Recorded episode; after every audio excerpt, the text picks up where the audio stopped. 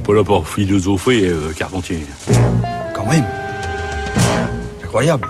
Bonjour Géraldine. Bonjour Adèle, bonjour à toutes et à tous. Aujourd'hui, c'est une biographie qui est au programme. Et pas n'importe laquelle après la vie de Bouddha, celle d'un philosophe incontournable, Platon, que nous proposent les éditions Folio avec cet ouvrage de Bernard Fauconnier.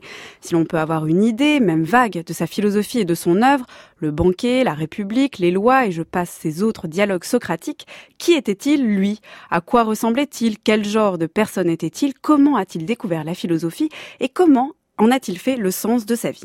Sais-tu, à propos des discours, quelle est la manière de faire ou de parler qui est la plus agréable aux dieux Pas du tout. Et toi?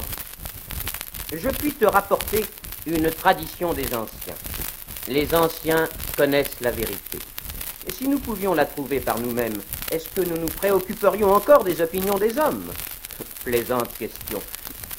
Il faut reconnaître que proposer une biographie de Platon semble presque mission impossible. Alors d'abord parce que l'on dispose de très peu d'informations sur le philosophe. Une de ses lettres, la lettre 7 précisément, est bien autobiographique. Un chapitre des vies et doctrines des philosophes de Diogène Laërce lui est bien consacré. Et bien sûr, il y a ces textes où l'on peut tenter de déceler quelques bribes de sa vie, mais c'est peu de choses ou trop si l'on considère le nombre de sujets qu'il a traités, l'amour, le beau, la justice ou l'âme. Ensuite, parce que l'évocation de son nom semble plus du mythe. Platon serait ce vieux personnage antique qui aurait côtoyé les dieux et leurs histoires plus qu'un philosophe grec ayant vraiment existé. Et enfin, parce que Platon se confond avec son propre maître, Socrate. Je me souviens ainsi, en classe de terminale, être ressorti d'une maison de la presse les mains vides, après avoir cherché en vain un livre écrit par Socrate, alors qu'évidemment, tout était rangé à la lettre P comme Platon. Manque de sources, fantasmes, confusion avec Socrate, voilà donc autant de raisons pour rendre l'exercice biographique du philosophe périlleux. C'est pourtant le pari que relève Bernard Fauconnier avec cet ouvrage. Entre le peu d'informations et le risque de trop romancer, celui-ci prend le parti de faire un portrait à partir des textes de Platon, à partir de ses lectures et commentaires, mais surtout à partir de sa manière d'exposer les plus grands concepts philosophiques en écho avec son époque. C'est là la grande originalité de cette biographie. Elle nous propose moins de rendre compte de la vie de Platon que de le rendre vivant. Car il faut le dire, si Platon est beaucoup lu, quand on s'intéresse en tout cas à la philosophie, il évoque paradoxalement un monde ancien, disparu, alors même que ses écrits sont habités par une rencontre et hantés par toute une époque. Je crie la paix Vivement la paix La ville, je l'ai en horreur.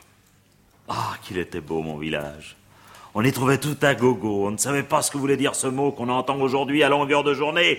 Achète Achète du charbon, achète de l'huile, achète du vinaigre, achète, achète La terre ne produit plus rien.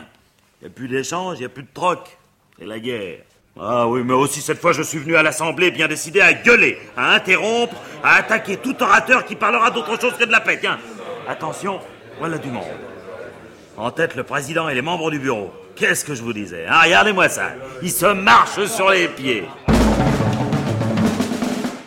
Deux événements ont marqué Platon, la guerre du Péloponnèse et sa rencontre avec Socrate. Comme l'explique Bernard Fauconnier, l'œuvre de Platon est née de cette double blessure, la mort de Socrate et la situation de sa cité, Athènes, vaincue par Sparte, soumise à un gouvernement inique et dont les malheurs, selon lui, trouvent leur source dans une pratique déraisonnable et illusoire de la démocratie. Quant à Socrate, c'est à 20 ans que Platon, enfant de l'aristocratie athénienne, sophiste, grand sportif, on apprend qu'il était d'une constitution exceptionnelle, rêvant d'une grande carrière au le rencontre chez son oncle. Mi-génie, mi-clochard, cette figure emblématique d'Athènes meurt dix ans plus tard, condamné. Platon rompt alors définitivement avec son milieu et son destin pour se consacrer à la recherche de la vérité et de la justice et à l'écriture. C'est ainsi que prend vie sous nos yeux Platon et que se dessine un portrait incarné de lui, celui d'un écrivain avant tout, d'un philosophe dramaturge qui a choisi de poursuivre l'œuvre socratique en l'écrivant, en la racontant, en la mettant en scène.